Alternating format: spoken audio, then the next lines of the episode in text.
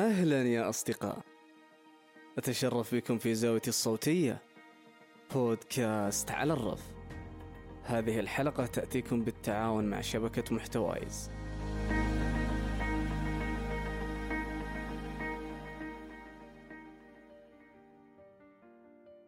حياكم الله. أثناء كتابة الحلقة تذكرت موقفين وحاب أبدأ فيهم. في سنة 2019 كلمني مديري وقال رشحتك تحضر دورة في الإلقاء والعرض. وضروري تحضرها. رحت للدورة وكان مدتها ثلاث أيام. تدربنا وفي اليوم الثالث كل واحد يجهز خطبة ويطبق التمارين ويقيمها المدرب. ما أخفيكم كنت متوتر شوي. وصلت للمقر وأنا راجع خطبتي اللي حافظها في عقلي. جاء دوري وللأسف انسحب عني عقلي. وتبخرت الخطبة. وقال ما راح أنقلك اعتمد على نفسك. في يوم طلعت قدامهم. كل شيء راح كل شيء تبخر. فأذكر أني تكلمت. ما أدري وش كنت أقول لكن كلامي كان فيه معنى. أثنى المدرب وقيم. حسيت أنها كانت مجاملة لأن أنا فعلا ما أدري وش قلت.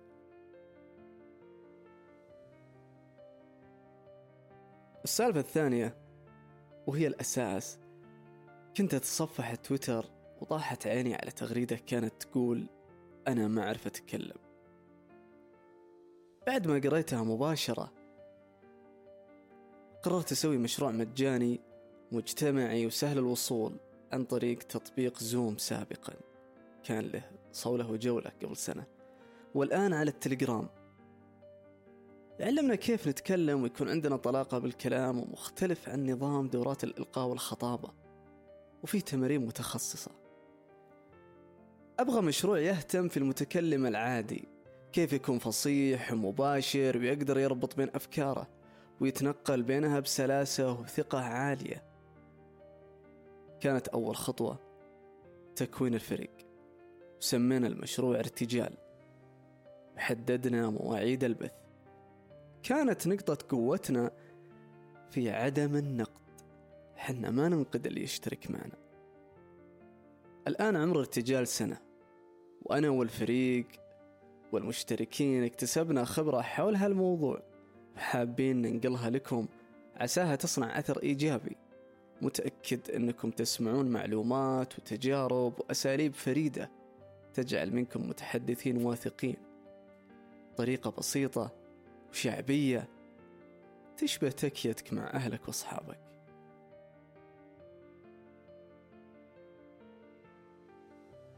مرات يكون خوف من المشاركة في الكلام. ولو ركزنا على السبب بيكون أخاف أخطي.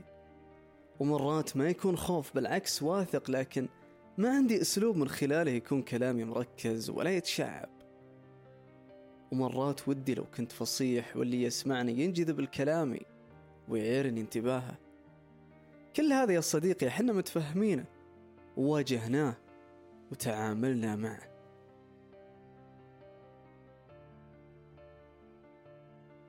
سألتني عن ارتجال تذكرت يوم تناقشني عن فكرة المبادرة وأنك محتاج إلى فريق وافقت مباشرة وبدينا نأسس لها.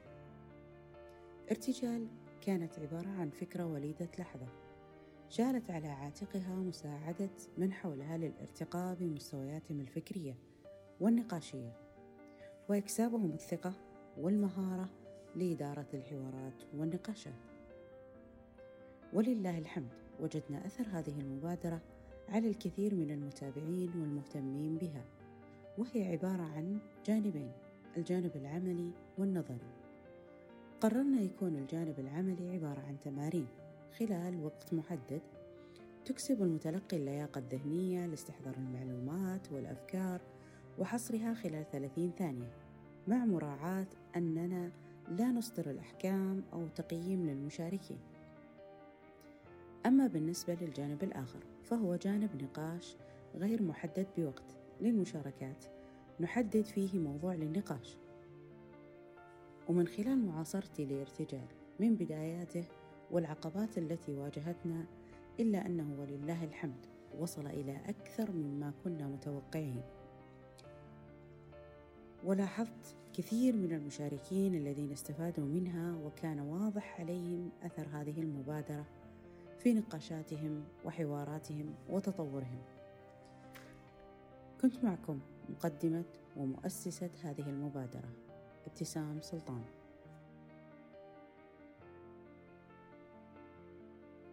لو وسعنا الدائرة شوي وقلنا أن الارتجال هو فن مواجهة الحياة دون تحضير أو تخطيط مسبق.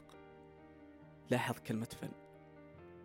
يعني المسألة تحتاج ممارسة وتدريب وما نقدر نتمكن من هالارتجال حتى نتقن أهم وسيلة اتصال بيننا وبين الآخرين.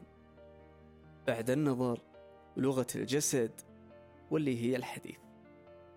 أنا وأنت كبشر جزء كبير مننا يختبئ خلف كلماتنا وتحت لغتنا. حديثنا هو جواز مرورنا الأول إلى أذهان وقلوب الناس. ومن يجهل حكمة سقراط حين ظهر أمامه شاب جميل الهيئة والحلة متبختر بشكله فقال له سقراط تكلم حتى أراك.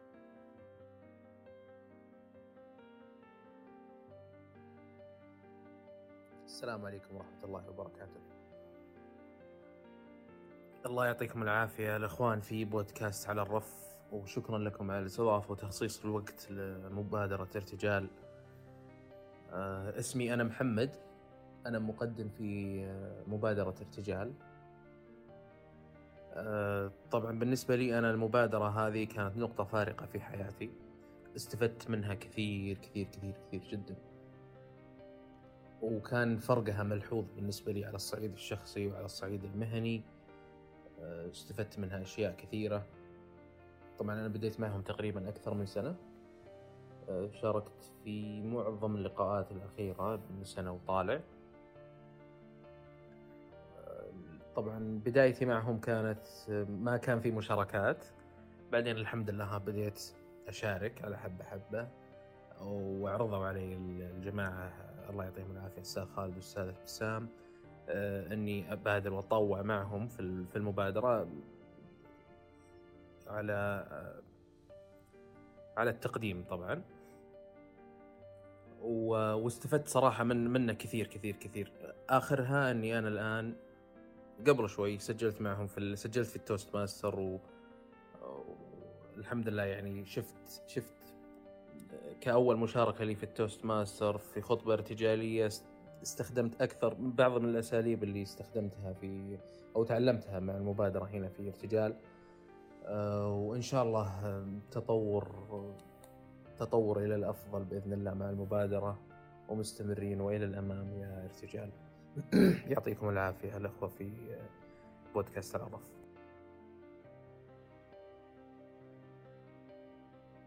كلنا أتقنا القدرة على الكلام من الصغر. لكن هل جميعنا يتقن ويملك القدرة على إيصال فكرته وشعوره للطرف الآخر بوضوح وبساطة؟ بدون إلى حد ما حضور القلق أو بشكل معاكس الملل للطرف الآخر. طبقنا تجربة ومع الوقت صارت هي أساس مبادرتنا. قفلنا كل أبواب الانتقاد عند المشترك وهالشيء ينعكس على نفسية العضو الموجود معنا. إنه في بيئة آمنة. ولا تقول له أنت خطأ. يمكن يتبادر ذهنك. طيب كيف يتدرب ويتطور؟ والإجابة هي أنه هو بالأساس يعرف يتكلم. فليش ننتقده؟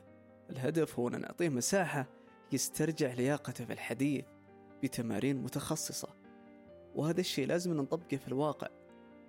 اليوم إحنا ما إحنا مجبرين على تقييم طريقة كلام الناس.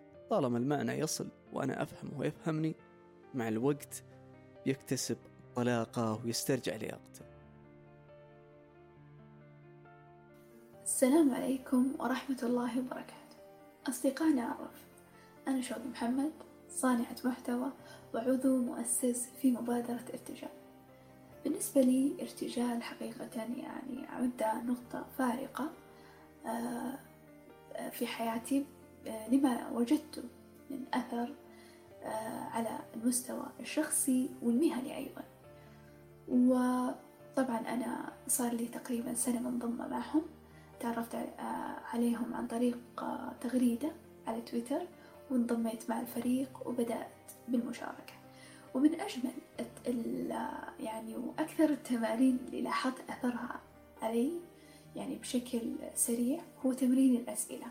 مع الوقت بدأ عندي ينمو استعداد أكبر لمواجهة أي سؤال ممكن يطرح علي في أي مكان سواء كنت في مجلس عائلي أو في مكان عمل أو في مكان دراسي أو حتى كنت في مكان عام أصبحت يعني عندي قدرة على إدارة هذا الموقف ومرونة أكبر.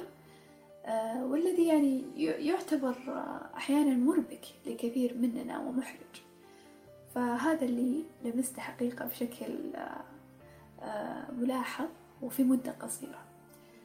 وهذا يعزز عندي مبدأ قيمة الخطوات الصغيرة وأثر الالتزام بها في أحيانا وقت قصير جدا. وهذا يعني ما يقوم عليه ارتجال أنه يعزز ويخلق بيئة جيدة لتحسين هذه المهارة مهارة الارتجال وهي جزء من جزء كبير من تواصلنا مع الآخرين. فيعني وهذا يعتمد يعني لأسباب عدة يعني سهولة التمارين وجودتها في نفس الوقت سهولة الالتزام. بهذا النشاط وحضوره. أنه مسلي في نفس الوقت وبعيد جدا عن أي تقييمات. وهذه كلها داعمة لخلق نشاط مثري ومسلي ومفيد. لذلك أنصح أي شخص عنده ارتباك أو تشتت أثناء الحديث وعدم تركيز صعوبة في توصيل أفكار ومشاعر الآخرين بشكل أفضل أو حتى تردد في إبداء رأيه في في مجلس ما إنه يكسر هذا الحاجز ويحضر معنا في مبادرة ارتجال. وشكرا حقيقة لارتجال وشكرا لبودكاست عرف على هذه المساحة.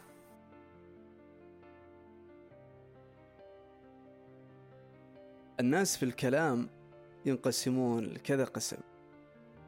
في نوع عنده ذكاء خاص يمكنه من كسب هالمهارة من خلال تجارب حياته اليومية وطبيعة شخصيته.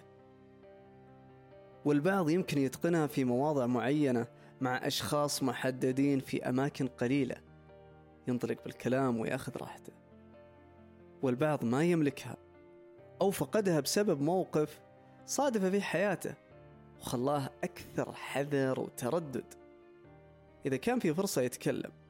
أو ما يمتلك الجرأة على أنه يفصح عن اللي بداخله بشكل مباشر مع الآخرين. وإذا تكلم يفقد متعة الحديث لأن ذهنه مشغول بتتبع أخطائه عن التركيز في معنى فكرته. وما أن ينتهي من كلامه يبدأ يجلد ذاته. أنا قلت كذا والمفروض ما أقول كذا أو شكلي طلع غبي. كل هالمشاعر نحس فيها وعايشناها. وجربناها.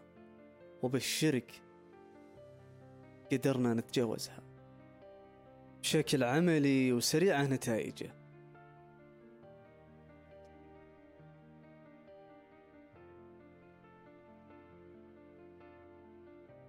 مساء الخير عليك خالد وعلى كل مستمعين برودكاست على الرف. ارتجال بالنسبة لي اليد المعطاة أنا شروق صالح دوري في ارتجال كتابة التقارير وأشارك في إعداد اللقاءات. تجربتي مع ارتجال كانت بدون قيود.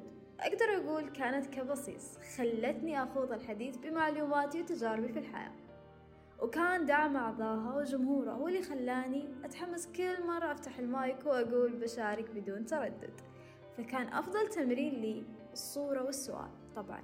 بحكم إنهم يبدون بتفاصيل صغيرة إلى كبيرة. بالتدريب صح مدتها 30 ثانية بس هي اللي خلتني ألتزم بذا التكنيك. وارتب أفكاري بسرعة. ولحظتها قلت قدمت لي ارتجال الفرصة فقررت أكون أحد منظمينها. وخلال فترة انضمامي للفريق كنت أشوف كيف المنظمين مهتمين ويحاولون يقدمون اللقاءات بأفضل فائدة لجمهور ارتجال. جمهور ارتجال وأصدقائه جعلوا من الارتجال عبق بمشاركاتهم ومحاولاتهم كسر صمتهم والانطلاق بأجمل الكلمات والآراء. فشكرا للارتجال. وأنصح أي شخص حاب يضع بصمته ويتناقش ويتكلم بأفكار ويقول رأيه. ارتجال موجودة لكم. أعرف السؤال اللي بخاطرك. براسي كلام كثير بس ماني عارف أتكلم. خذ العلم. الكلام عبارة عن أفكار مترابطة. ويربط بينها كلمات. وهالكلمات بمثابة خيوط؟ مثلا مرة تكون مفردة ومرة استشهاد أو اقتباس ومرة بيت شعر. عشان تكون هالخيوط قوية ومتينة عندك لازم تتعرض المحتوى جاد ومعرفي وثقافي وعلمي سواء كان مقروء أو مسموع أو مرئي. وحاول تجمعهم كلهم. وركز على المسموع لأن نتائجه سريعة. في نفس الوقت حاول تبعد عن البيئات اللي ما تغذي هالخيوط وتقويها. التزم فترة في خطة معينة. لأن العقل تلقائيا مجرد ما يكون في بيئة جادة وعلمية مثل ما ذكرنا وثقافية يبدأ حتى يعطي لسانك وجهاز الكلام بالكامل عندك. كلمات واستشهادات واقتباسات وكل شيء جاد بإمكانه يقوي هالخيوط اللي بين أفكارك. السلام عليكم ورحمة الله وبركاته. يعطيكم العافية جميعا. بداية عرفت مبادرة ارتجال عن طريق أحد الأشخاص اللي تكلم عنها. وبعدها مباشرة بحثت عن أقرب موعد للقاء. وقلت لازم أحضر في أقرب موعد وأشوف طريقة اللقاء والمشاركة فيه. وفعلا حضرت آه، اللقاء. وكنت متردد في البداية أني أشارك لكن بعد ما شفت تشجيعهم للمشاركين تشجعت وشاركت. وبعد ذاك اليوم ما تغيبت عن ولا لقاء لهم صار لي تقريبا أربع أو خمس لقاءات معهم. آه والحلو بهالمبادرة أنه مو مطلوب منك لا معلومات شخصية ولا اشتراك ولا رسوم. مجرد أنك تحضر وراح تلقى الجميع يشجعك ويحفزك للمشاركة.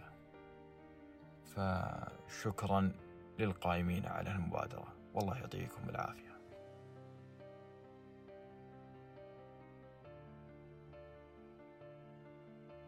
يا أهلا وسهلا. أعتذر للأمانة أني نسيت أرسل الفويس بس يعني ازدحام الاختبارات النهائية أنساني ذلك. لكن أهلا وسهلا. أنا أماري صديقة ربوعية ارتجال من السنة السابقة. آه صحيح أني مالي من الأصدقاء الأوفياء اللي يحضرون كل ربوعية ارتجال لكن دائما ما أشيد بجهودهم. دائما ما أصف ربوعية ارتجال بأنها بأنها هي المساحة الآمنة لتطوير المهارة.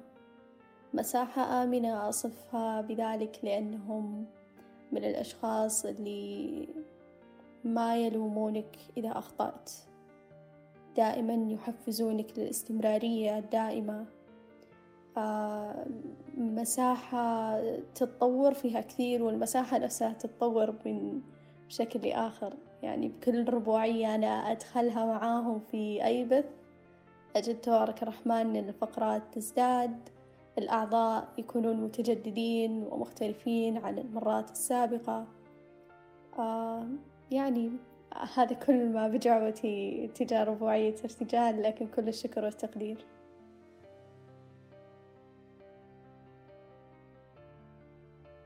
الخوف. نتعلمه مثل ما نتعلم بقية الأشياء أو بمعنى أدق. نكتشفه. لو قلنا فلان من هو؟ طفل يتكلم بثقة وطلاقة. وتقدم في هالعمر لمرحلة المراهقة. وبعدها فجأة أدرك لأول مرة أن الآخرين يدققون بكلامه أو بشكله أو في شيء غريب جعل منه مرتكب خطأ. هو مرتكب خطأ. هو تكلم بشكل مختلف أو طلع بشكل مختلف غير مخالف لأي توجه إلا لتوجهاتهم الشخصية. مرات شهوة تسيطر على الآخر خلال التهكم والتنمر ثم تنشأ عنده أول عقدة. بعد هذا هو بنفسه يبدأ بمرحلة التفسير الخاطئ اللي يعممه على أي موقف يصادفه. ومن هنا تنشأ حالة الرهاب الاجتماعي أو رهاب الجماهير أو خوف أخطي. هي مخاوف بسيطة يضخمها العقل. كانت مجرد مواقف عابرة من الآخرين لكنها استمرت مع الضحايا لسنوات طويلة. تكلمت في حلقة سابقة عن هالتجربة اللي مريت فيها وكذلك في حلقة مع بودكاست بلا كلام فاضي. إمكانك تسمعها والروابط في وصف الحلقة. كل مشكلة تبدأ صغيرة وتبقى صغيرة كحجم طبيعي.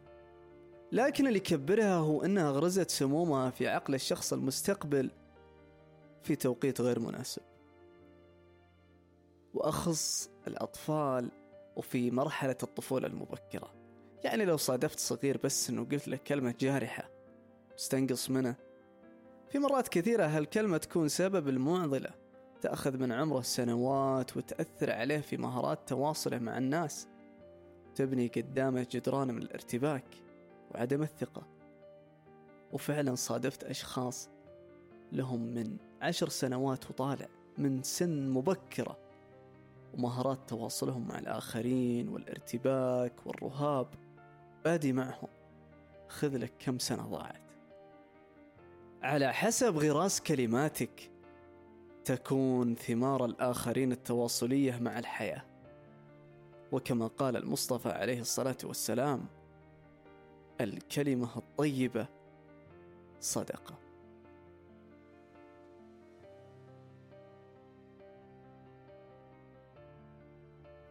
يعطيك العافية أنك سمعت الحلقة بالكامل. شارك الرابط مع أي أحد مهتم فيه. وكذلك شارك هالحلقة مع جمهور البودكاست من المضافين عندك في مختلف وسائل التواصل الاجتماعي. لعلك تكون سبب وطرف في معرفة أصدقاء جدد وتكون أنت صديق مشترك فيما بيننا. كان معكم فريق بودكاست على الرف. مني أنا خالد مساعد وتشاركني بالكتابة شوق محمد ومن الهندسة الصوتية سلطان الشملاني ومن التصميم والمونتاج لما خالد. يومكم طيب وليلتكم سعيدة.